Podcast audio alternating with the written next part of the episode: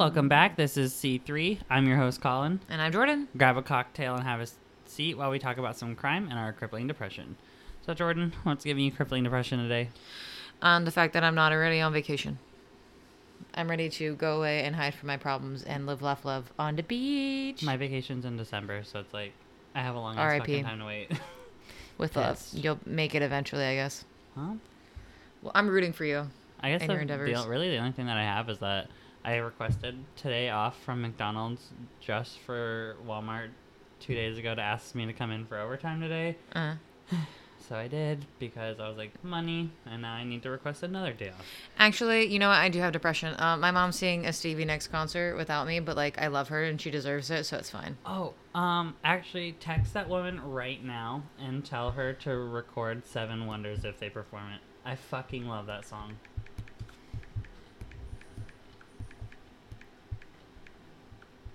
I'm typing very slowly. She mm-hmm. ironically just texted me that they got there. So she knew we were talking about her. She felt it in the air. She did. I'm gonna put my phone on silent too, so I'll let you know eventually what she says. But Okay. yeah, I'm very happy for her. She fucking loves Stevie Nicks, so it's gonna be a good time for her. I'm very jealous though, but This it's is- fine. She knows is- what I want recorded, so it's okay. This is her Eras tour. Yeah, this is my mom's like shit. Like she bought makeup. She looked cute as hell. Dan Quillen's Dan Quillen. Dan Quillen killing it as usual. Yes. Uh, we're coming back at you with another themed episode, and this Mhm. one is going to be door to door salesman crimes. and I'm gonna hand it over to Jordan. I once again successfully did not understand the assignment, but I understood the assignment in the end. Um, but I will say we are drinking hoppy tea as our drink. Hoop tea. Hoppy drink. Hoppy drink tea. I don't know. No. Fuck. This It's tea's called. a little. it's This shit's a little strong. It's spiked tea. It's hoop tea. Uh, I think she's saying happy because I gave her chocolate covered coffee beans that were. Oh yeah, happy they were Bites. happy something. I have all the things mixed together. They were not delicious. Yeah, so ten out of ten would not recommend. Peach flavored, and I have mango flavored, and it's actually better than twisted tea. I don't fucking like twisted tea. Twisted tea is only good to beat a racist in a gas station with. It's not actually good to drink. so- Period. I mean, honestly. But anyway, I'm going to cite my sources at the beginning because I'm so bad about remembering to cite my sources. So I did use three articles. Um, one was from the New York Times, one was the Spokesman Review, and one was straight up from the city of Spokane, and that was directly from them, like their own journalists. So those were the three articles I used for this information. Um, there's a lot, but there also wasn't because it's a cold case that recently got solved. So I will begin. In March of 1959, um, the Washington Sponoke community was forever changed by the disappearance of nine year old Candace Rogers, also known as Candy. During the 16 day search that occurred, uh, the community rallied with support and involvement and optimism and helped turn to sadness and fear when her body was discovered in a wooded area in the northwest part of the county. Um, she had been raped and strangled to death with a piece of her own clothing No. and the following investigation would haunt her family, investigators, and the community for decades. Like they they truly never gave up. Um, so it's a it's a very good story to listen to. Um, on March 6th, Candy was out selling campfire mints um, in her neighborhood, and family became concerned when she didn't return home because it became dark. You know, older days, you came home and it was dark. Obviously, there was no way to like text or call. Yeah, I got some beef with the parents during my time, like for the, the case for my, the time frame for my case. And Period. I don't We know if love I also struggle. have beef with the parents from yours or not. Um, I don't think so. I mean, Okay. it, it, it truly was 1956. Like shit was different. Like you weren't up your child's ass though. Like nowadays wasn't like that. You know, this is just when crime was really getting reported like this. So it wasn't everywhere. Like stranger danger wasn't hardcore. Um, their fear intensified as she remained missing, and soon every available police officer, as well as citizens and organizations around the town, decided to join in a search.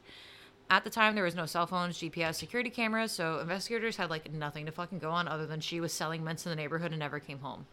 So they knew check that area and keep expanding out, basically, cover everything they could. Boxes of campfire mints that were believed to be the ones that Candy was selling were soon found strewn along Pet Drive, I believe is how it's pronounced. It's P E T T E T. Um, and it was seemingly heading north. P E T T E T. E T. Yeah, so I'm gonna go with like Pete. Pet- would that be Petite? Yeah, it'd probably be Petite? petite. but Anyway. that's not even how you spell that, is it? Anywho, I don't know how to spell petite. No, it has an I in it. Petite has an I. Yeah, it does. Because it always bothers me the way it's placed, but I don't know how maybe to it spell is petite. Just built Anywho, it, you can correct me if I'm wrong, but we're gonna keep moving. um, but they were heading north, like out of the neighborhood. So someone the mints were. Yes. Okay. So she was obviously in the neighborhood, but it was northern away from where she lived. So the mints were the only thing that they had to go on, and it was still a very inconclusive clue. So in the hours and days after Candy's disappearance, the community united um, in search for her. At one time, a command post was established at now what is the intersection of Petite Drive and the TJ Menashe Bridge, which call back to Patreon bonus episode stuff for Menashe, Menashe Tash Bridge for Mel's Hole. Okay, I was like, It's the same word, I so was gonna say I remembered. Uh, roll it back. um, but approximately 1,200 searchers gathered and searched the nearby area. So they, the community was like really fucking shook up by this and really dedicated to finding her. Um, multiple forces, including the local Air Force, assisted in the search. The Air Force provided a bird's eye view of the search area, and tragically, a day after Candy's disappearance, a U.S. Air Force helicopter involved in the search struck power lines and crashed into the Sponoke River. Airman um, Marlise Ray, Sergeant William A. McDonnell, and Lieutenant Kenneth G.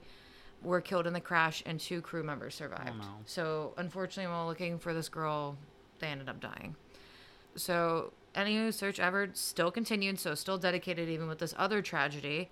On March 21st, 1959, two airmen from Fairchild were out hunting in a wooded area about seven miles from Candy's house, and they discovered a pair of girl shoes in the woods. On their return to the base, they continued to talk about what they found and wondered if it sh- could be related to Candy, so they decided to report it because they were like, what if let's go ahead and report. The next morning a search party was sent to the area and only a few minutes and they were able to find the shoes.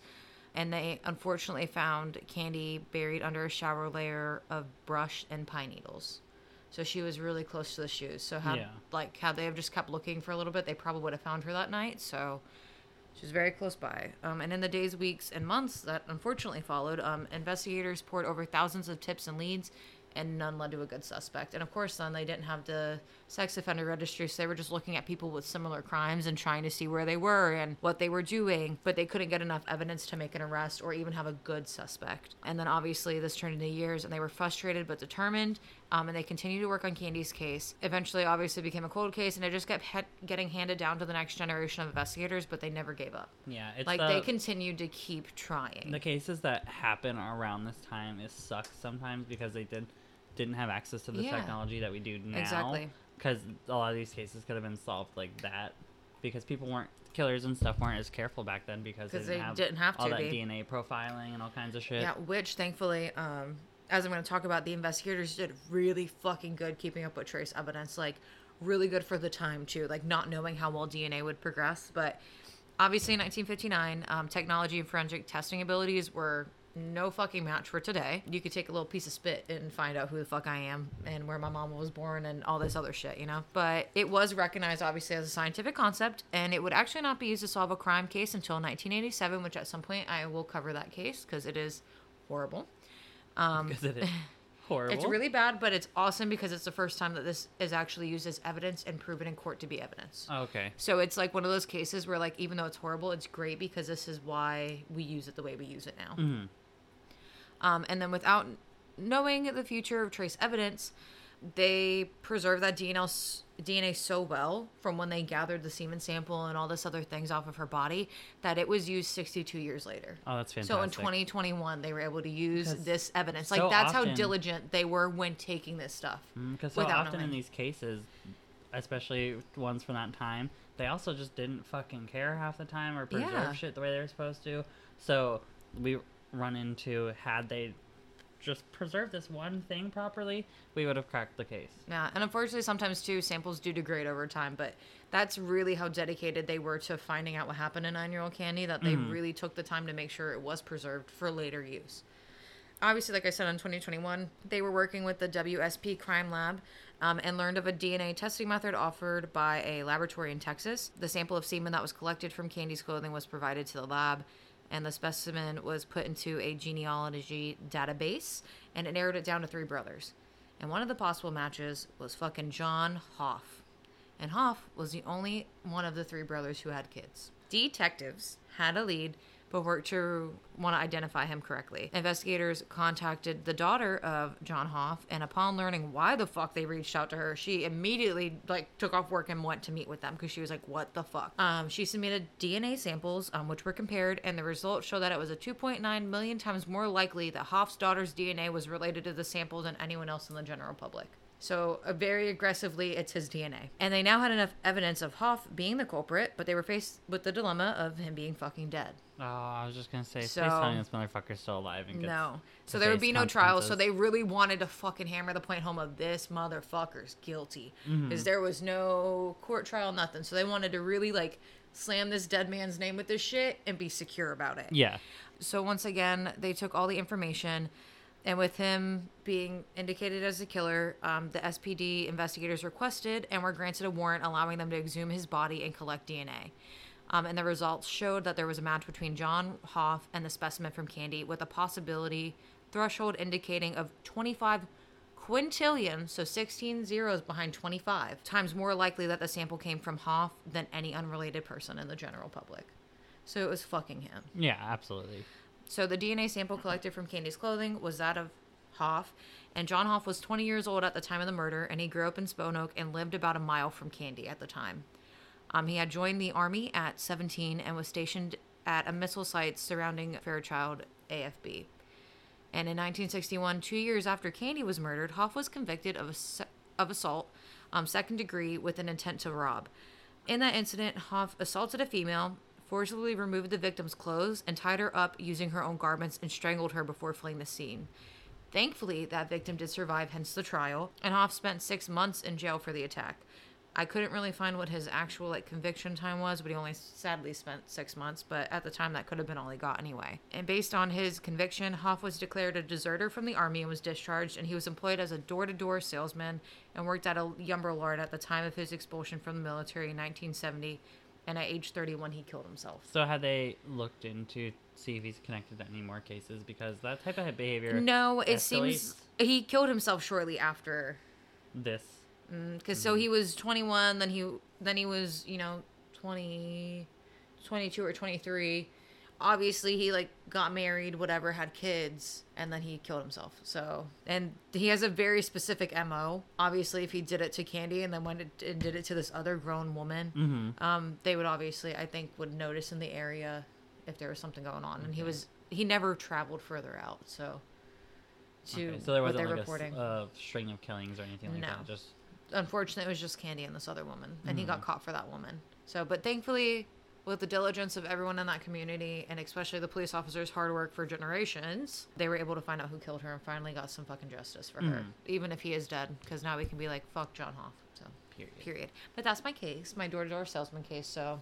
I, I understood but also misunderstood the assignment um, but so this was a really good one because I love the detective work in it. I kind I misunderstood the assignment and the fact that I, I think my case just came up because I searched door to door salesman.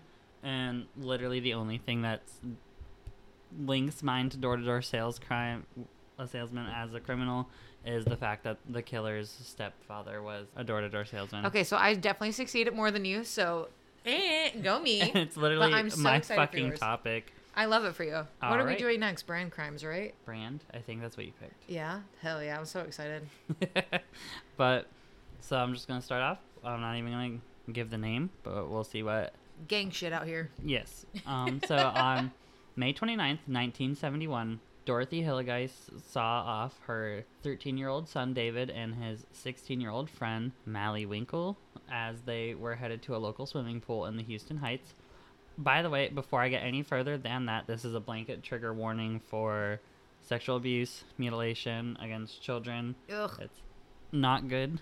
So if you're not, I would not like to be here. Can I leave? no, you're legally obligated to be here. I'm not But- legally. I, we didn't sign a contract. We're just homies. But if so, if you're not okay with hearing any of that, exit now. Um, I love you, and I hope you have a great day. If you do leave, kisses. yeah. Uh, they were last seen getting into a van near the Hilligiest home. However, when they did not return that evening, their parents contacted the police. At the time, also, like I said, I have major beef with not the these parents specifically, but uh, the parents in the area at the time because this is in the 1970s. But like, fuck everybody, fuck the police, fuck the parents, and fuck the killer Period. continue, but they were last seen getting into a van near the Hilligiest home. However, when they did not return that evening, their parents contacted the police. At the time, police would contact friends and neighbors when teenage boys were missing, treating them as if they were runaways. So this is like mistake number one. And that's I still also that even shit. Nowadays still- too. So Yeah, it just if a parent tells you their kid would not run off, even if you're like, no, that kid ran off. Investigate the shit because who's a, who no one's gonna be mad at you for doing more than doing than what's Oh, necessary. away. Yeah. But Dorothy reassured them that her son would not be the type to run away, and the leading days quickly turned into months of him missing, but oh she Oh did not give up. She hung up flyers and everything like that, and friends of the family also assisted in hanging up flyers offering, offering $1,000 in reward, including a friend of the boys, which was 15 year old Wayne Henley. Mm. The boys were still missing a year later when 17 year old Billy Bunch and his friend Johnny Delome also went missing. Oh my god. Uh, Billy's brother, Michael, had a history of running away. Ugh, that didn't fucking help. No, it did not. Not that it's his fault, but oh my fucking god. Now they're like, see, we told you. hmm Well, this is a different set of kids. I know, but it's still, they're just gonna be like, we told you, see? Don't worry about your kid. So, naturally, police assumed that Billy was also doing the same. Billy's parents had leads of their own, and, off- and Billy often hung out at the home of an electrician with the Houston Light and Power Company. His name was Dean Corll. Oh my God. Also known as the Candyman. Do you know this one? Yes. I was gonna say I'm 90%. I knew you'd know it once I got a little further in. He earned his nick this nickname because his family owned a candy company located in the Heights. He often gave candy away to kids in the neighborhood. Red flag number one. I mean, if you have a candy company and you're just being sweet and giving children free candy, okay. However, everyone in the area viewed him as a nice guy. He was friends with the kids in the neighborhood and would sometimes pick them up and give them rides in his van. What the fuck? I know, I understand it's the 70s. However, you should employ your children to know that you should not this is ever. when Stranger Danger just started, though, too. Remember that. Like, Uh, I know it's a different, I know, but oh my god, the fact that you are so oblivious. but it's you're- also like a poor area with a rich guy. Is it a poor area? It's not the best area. I don't It's believe just- it was the best area. I was talking to my boyfriend earlier about it, and I was like, it would be different if he like had a wife and kids too, but he was a single man. Yeah, him and like John Wayne Gacy give me like the same vibes. Like, Don't like it, but yeah, Yeah. it's the fact that he's a single fucking man and clearly a loner, and his only friends are children. teenagers and children. The only people That's- he is that are interested in him. That should be a warning sign. Yeah, either way, so that upsets me Yeah, because your children sure. should not feel comfortable getting into a van with a stranger without you at least knowing. Anyways, um, Billy had worked for the candy company, but when his family went to Dean for help, he let them know that he had not seen him in a while and reassured them that he would give them a call if he heard oh anything. Oh my god. In 1972, while still searching for their son Billy, their 15 year old son Michael also disappeared. On Wednesday, August 8th, in 1973, on their way. This, I'm sorry, I'm bouncing around a lot too because there's just a lot to cover and I covered as much as I could. But on their way to Pasadena, Texas, 17 year old Wayne Henley, 15 year old Rhonda Williams, who had been seeing each other since her boyfriend, 15 year old Frank Aguirre, had also disappeared under strange circumstances. At this point, over a dozen teenage boys had gone missing, with at least three occurring within the last two weeks. So, this is like where frustration with the police comes in as well, because it's clearly a pattern. And why are we now a dozen boys in and we're still Now treating you're it like, just we're, like, they're "Eh." runaways? And we should have taken this much more seriously They're from the just beginning. making like a boys' club in the woods. I'll be back home eventually. Yeah, I don't like does not make any sense. Yeah. But anyways, like I said, at this point over a dozen boys had gone missing and at least three of them occurred within the last two weeks. And now back to the group of teens, the three teenagers, which also included Tim Kerley, one of Wayne Henley's friends, were on the way to Pasadena to presumably party. Tim Kerley was 19 years old at the time, and around 3 a.m., the three of them entered a home at 2020 Lamar Drive in Pasadena. At 8:30 a.m., the police department received a phone call reporting a shooting. Detective David Mullican arrived on the scene to find a police officer holding an empty 22 caliber pistol along with Wayne, Rhonda, and Tim. Henley stated he had just killed a man that was in the house. When they entered, they found the naked body of Dean Corll laying face down with his feet tied with telephone cord and six bullet holes in his back and shoulder. Mm-hmm. In the bedroom, however, the detective found a body board with handcuffs attached to it, along with various sexual objects. There was also eight more pairs of handcuffs found, tape, and petroleum jelly. In the van in the garage, they found a wooden box, which was similar in appearance to a small casket, along with white lime on the garage floor. I forgot to look up what the fuck the point in the white lime was in this case. I think it's like for decomposition, like lime, like to. like dissolving lime. Pro- oh, okay. Yeah. Now, upon questioning, Henley informed them that he has known Corll, who used to live there in the Heights for a while, and so so what happened? The three teens were up all night, huffing paint, smoking weed, and ended up passing out. And when they woke up, they were handcuffed. Rhonda and Tim had their mouths taped. Henley knew Corll was about to kill him, so he talked to Corll and convinced him to uncuff him, and he would help him with the other two. Dean told him to sexually assault Rhonda while he did the same to Tim. And Henley knew he would kill the two if he didn't do something, so he grabbed the gun and fired six rounds. Now, this looks like a cut and dry self defense case. However, Dean, who appeared to have had a relatively normal childhood, like as I was looking this up, there was none of that staple shit that causes Yeah. serial killers like He didn't have the fucking McDonald or- triad. or just yes pretty Yeah. much so there were no signs or reports of abuse his parents were divorced and he did have a strict father his mother remarried and divorced again dean spent a lot of time helping his mother with her candy business and he appeared to be a loner traveled a lot and moved every couple of months he spent most of his time with young boys employed at the candy shop two of these boys being wayne henley and 18 year old david brooks David came from what was called a broken home. It didn't. So I wa- naturally I watched an episode because if I can find one, I'm gonna do it. And it didn't give much information on what his broken home looked like. That would, but Probably just his parents being split, nah, maybe and probably not like a good split either. yeah, or maybe his dad was mean to him or Yeah. something. I'm not sure, but um, he was also a loner and spent a lot of his time on the streets. Initially, in interrogation, Henley hadn't mentioned anything about bodies, but later re- recanted the one reason he. I think I might be using the word recanted wrong. So I'm gonna read this, and then we're gonna tell me if I re- Mm. did it wrong. But later recanted that one reason he killed Corll was because of a warehouse full of bodies and gave them names to back it up. Recanted would mean take it back, right? Yeah. Okay. Ignore that. He later recounted something, you know, English and shit. But Jones, Cobble, and Hilligiest were the names that he gave to back that up. Jones and Cobble had been missing for around two weeks at this point. Henley led them to a boat storage unit to which he pointed out stall number 11. It was locked, and they went to the manager. She informed them that it was being rented out by Dean Corll. When they opened it, there was disturbed ground with two sections of carpet, shoes, hmm. a bike, bags of lime, shovels, jackets, and they began to dig. And they reached a layer of lime powder. Six inches in, they reached a body, covered in the same plastic found at Corll's home. They were extra careful about digging further as to not add cuts or anything from the shovels to the bodies, and the body of the boy was found nude and with a cord tied ar- tightly around his neck. Mm. Corll had been renting the shed for about two years, who visited the stall two to three times a week and had recently asked about renting another. They discovered a second body, which was further along in decomposition, and then at the point of the evening, around midnight, eight bodies total had been discovered. Mm-hmm. He had like three bodies buried on top of each other. You, like you dig a couple more inches down, find another body, and then investigators just continued to look for evidence. And then we go back to questioning.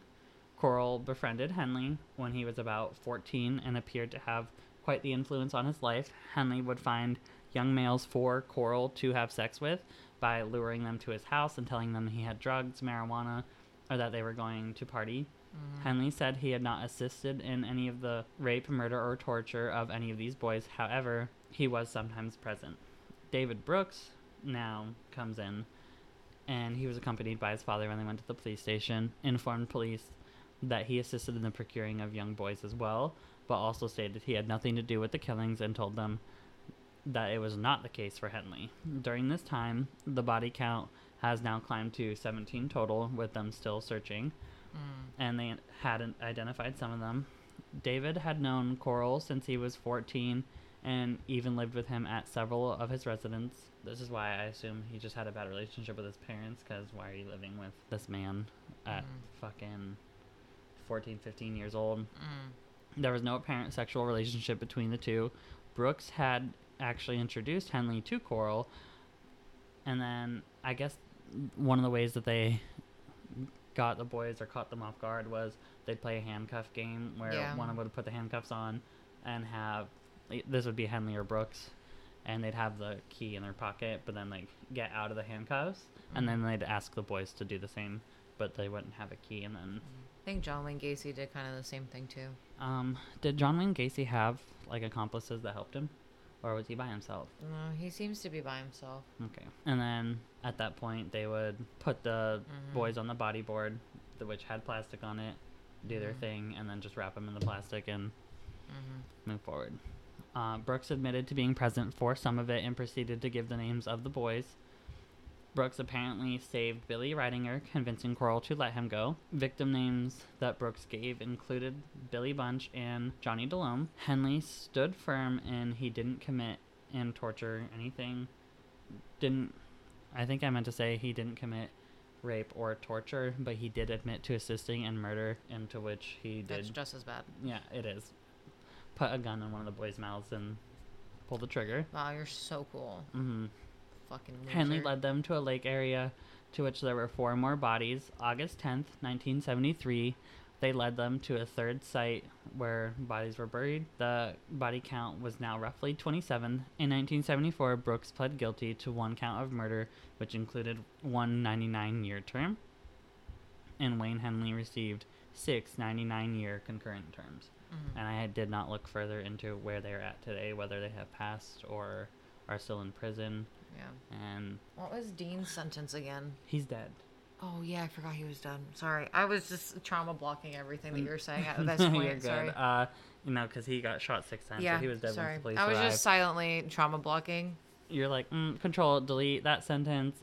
yeah. Everything that went downhill after, um, you know, he was found dead, I was like, and zone out. Yeah, it's awful, and Yeah, these this boys didn't. this one really bothers me. Yeah, it bothers me too, especially I just the police did not. I don't think they took it seriously enough in the beginning, and lots of parents said that same shit when the trial was going on. And Yeah. I, the boys deserve the sentences that they have, but I also wonder, do they, to an extent, because it's like should, because they were so young and under the influence of an adult man like this. And kind of once you get wrapped up in some shit like that, and you're worried, you might be worried about what he's gonna do to you. Do you? Yeah, but at the same time, if that one dude was also partaking in it, I feel like he low key got joy out of it. Yeah. So I'm a big proponent in you fucking eye for an eye, and I mm-hmm. don't care. Yeah, one I of the one of the proponent on that. investigators did say that they think like Henley kind of got like hooked into it, like in a, a he was addicted to it kind of way because Yeah. then he had power and everything like and that. And then also, I'm sure Dean was giving him like good attention.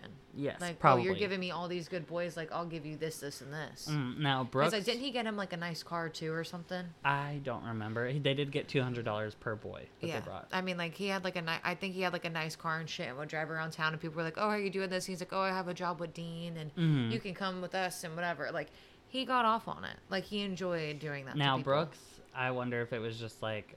I don't have a place to live. Yeah, I don't know with him, but I the don't other know if dude he I have ever no pity for. abused either of them, like physically. It's yeah, it's hard, and I again I I believe that they deserve the sentences that they Yeah. did achieve. I do think that now when it comes to, let's say this person's killing and torturing people, and they're forcing you to get them victims. That's completely by, different. Yeah. Like, so yeah, I don't know. Uh, it's because there was never any talk of threats to the boys or anything like that. Yeah. So I just have to assume that they, especially Henley, were willing participants and got what they deserved. Yes. And Dean also got what he deserved. Yes. For sure. Love that he's dead. I Wish I could have done it myself. yes, I'm Um, sure some of the parents now are no longer with us Yeah. because it was quite a while ago. However, I do hope that anybody that was affected Oh, for sure. by That they this were has found peace and and is happy, and doing their thing. they have a Um, live, laugh, love sign in their kitchen. Yes. I want Just- that for them. Yeah, especially the ones that like lost because there was two pairs of siblings. Yeah. Like, No, it's like all their kids. hmm but it's, I'm also like at that point, why did you let your second kid out of your sight even for two minutes? when all I don't know, this is man. still I feel like some on? people react like, especially with kids like grieving different, where they like isolate themselves and some overprotect their children. Mhm. And there's no judgment to that because everybody grieves different and thinks different when they're grieving. You know? I just feel like, Yeah. especially in I definitely think I would be like super helicopter mom if this was to happen. But like but- once we got like four boys missing, can we maybe um, make our children just stay inside yeah. and pick them no up from one's school? going outside after five. Literally, like. we'll drive to get you for a sleepover. But again, I guess it doesn't matter because then even if you have them inside, their friends are just gonna lure them to the serial killer's Yeah. house. So. I know. Um, I will say though, another good podcast that even if you want to listen to for it, hmm um, Necronomipod actually covered Dean Corll. Okay, I'll check it out. But they have some really good background facts. I think that's where I'm getting most of these random thoughts that I have, like that are just back here, like him having the car and stuff. But they did like I think it was a two part coverage. If you guys are more interested in the case and just want hmm to hear some more shit, even if you don't think we're cool enough, but whatever. and yeah, no, because there was the first case that I texted Jordan about was also a serial killer along the lines of I'm gonna rape and torture boys, and he also had a teenage accomplice, but Yeah. his his accomplice was his son. yeah, that's ugh, that's fucking horrible. Yeah, they're disgusting. Yeah, But gotta love it. yeah, now that we ended on a super happy, positive note, um, We are happy and positive. we do have a Patreon, so if you'd like to support the show, we have three tiers. First one's a dollar, and you get access to bonus content. Me and Jordan both have a spin-off. I will have two episodes of Jordan's posted this month because I'm behind on life and one of mine. And then starting next month, it'll just be one of each. And we're gonna once Jordan gets back from vacation, we'll officially sit down, come up with a plan for five dollars a month. So for anyone who happens to sign up for that, thank you for your contribution to society because we just that's all we got at the moment. And for fifteen dollars a month, you get access to bonus content as well as you can pick a case, a cocktail, both cases, or just an episode topic, whatever your little heart desires. And that's on murder. Period.